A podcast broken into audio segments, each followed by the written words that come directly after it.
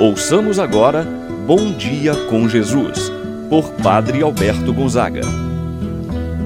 Estou pensando em Deus, estou pensando no amor, estou pensando em Deus, estou pensando no amor. Bom dia, meu irmão, bom dia, minha irmã. Hoje, domingo, dia 25 de julho. O Papa Francisco instituiu, agora, a partir de hoje, todo quarto domingo de julho, como a Jornada Mundial dos Idosos e dos Avós. Estamos celebrando então a primeira jornada, o primeiro dia mundial dos idosos, dos avós. Nesse dia também, aquele que participar da Santa Missa, oferecendo na intenção do Santo Padre o Papa, com a sua devida disposição de rezar, estando em estado de graça, ou de maneira presencial, ou de maneira remota, isto é, participando de sua casa, através dos meios de comunicação, rezando pela intenção do Santo Padre. Receberá a indulgência plenária, isto é, uma graça especial de Deus para a sua vida. E é por você, meu irmão, minha irmã, que eu quero oferecer este momento de oração, pedindo a Deus que possa derramar a sua graça, a sua bênção em sua vida, meu irmão e minha irmã. Iniciemos esse momento de oração em nome do Pai, do Filho e do Espírito Santo. Amém. A graça e a paz de Deus, nosso Pai, de nosso Senhor Jesus Cristo e a comunhão do Espírito Santo esteja convosco. Bendito seja Deus que nos uniu no amor de Cristo.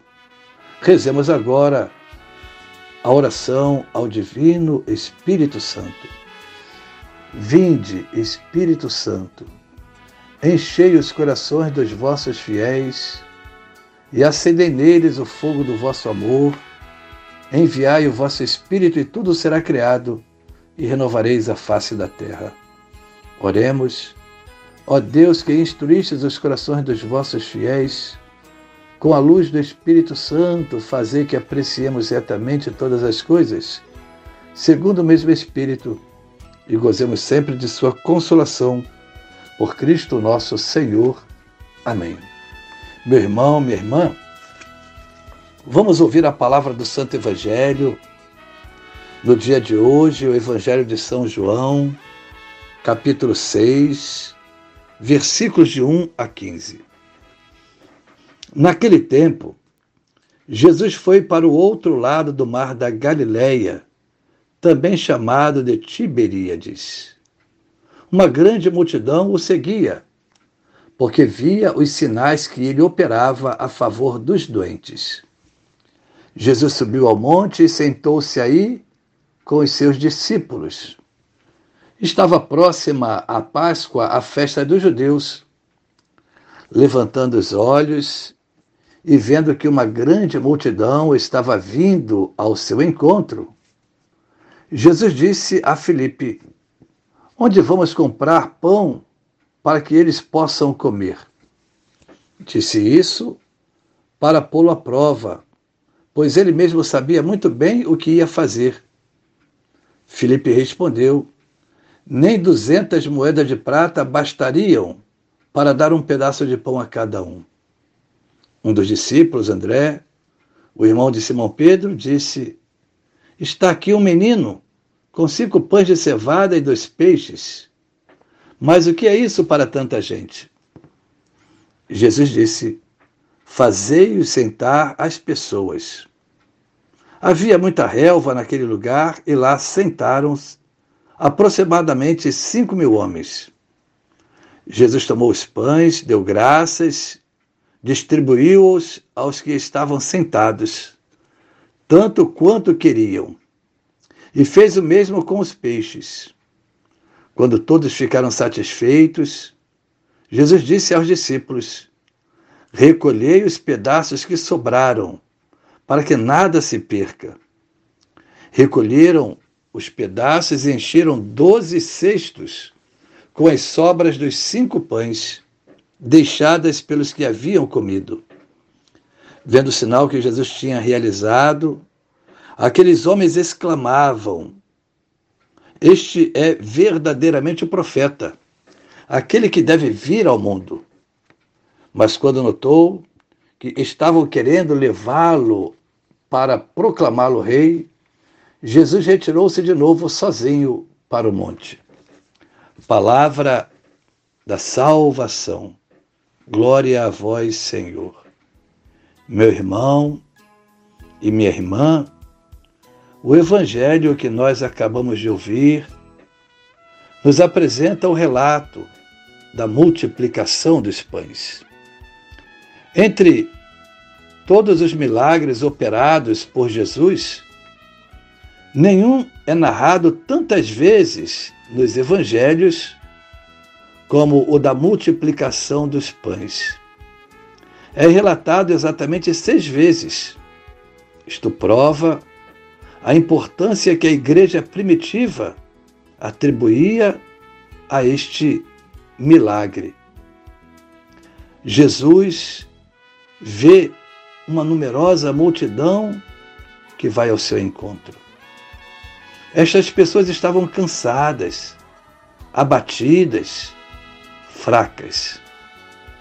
Jesus não quer despedi-las sem antes dar o alimento a essas pessoas. Ao procurar uma solução para saciar a fome dos que ouviam a sua palavra, Jesus quer envolver os seus discípulos para esta sensibilidade no que diz respeito ao alimento aos famintos. Onde haveremos de comprar pão para lhes dar de comer? Disse Jesus. O evangelista São João nota que Jesus põe a questão para os discípulos, para experimentá-los, pois ele, Jesus, já sabia o que ia fazer. Filipe, no entanto, constata a impossibilidade de resolver o problema dentro do quadro econômico. Ele diz: nem 200 denários bastariam para dar um pedaço de pão a cada um.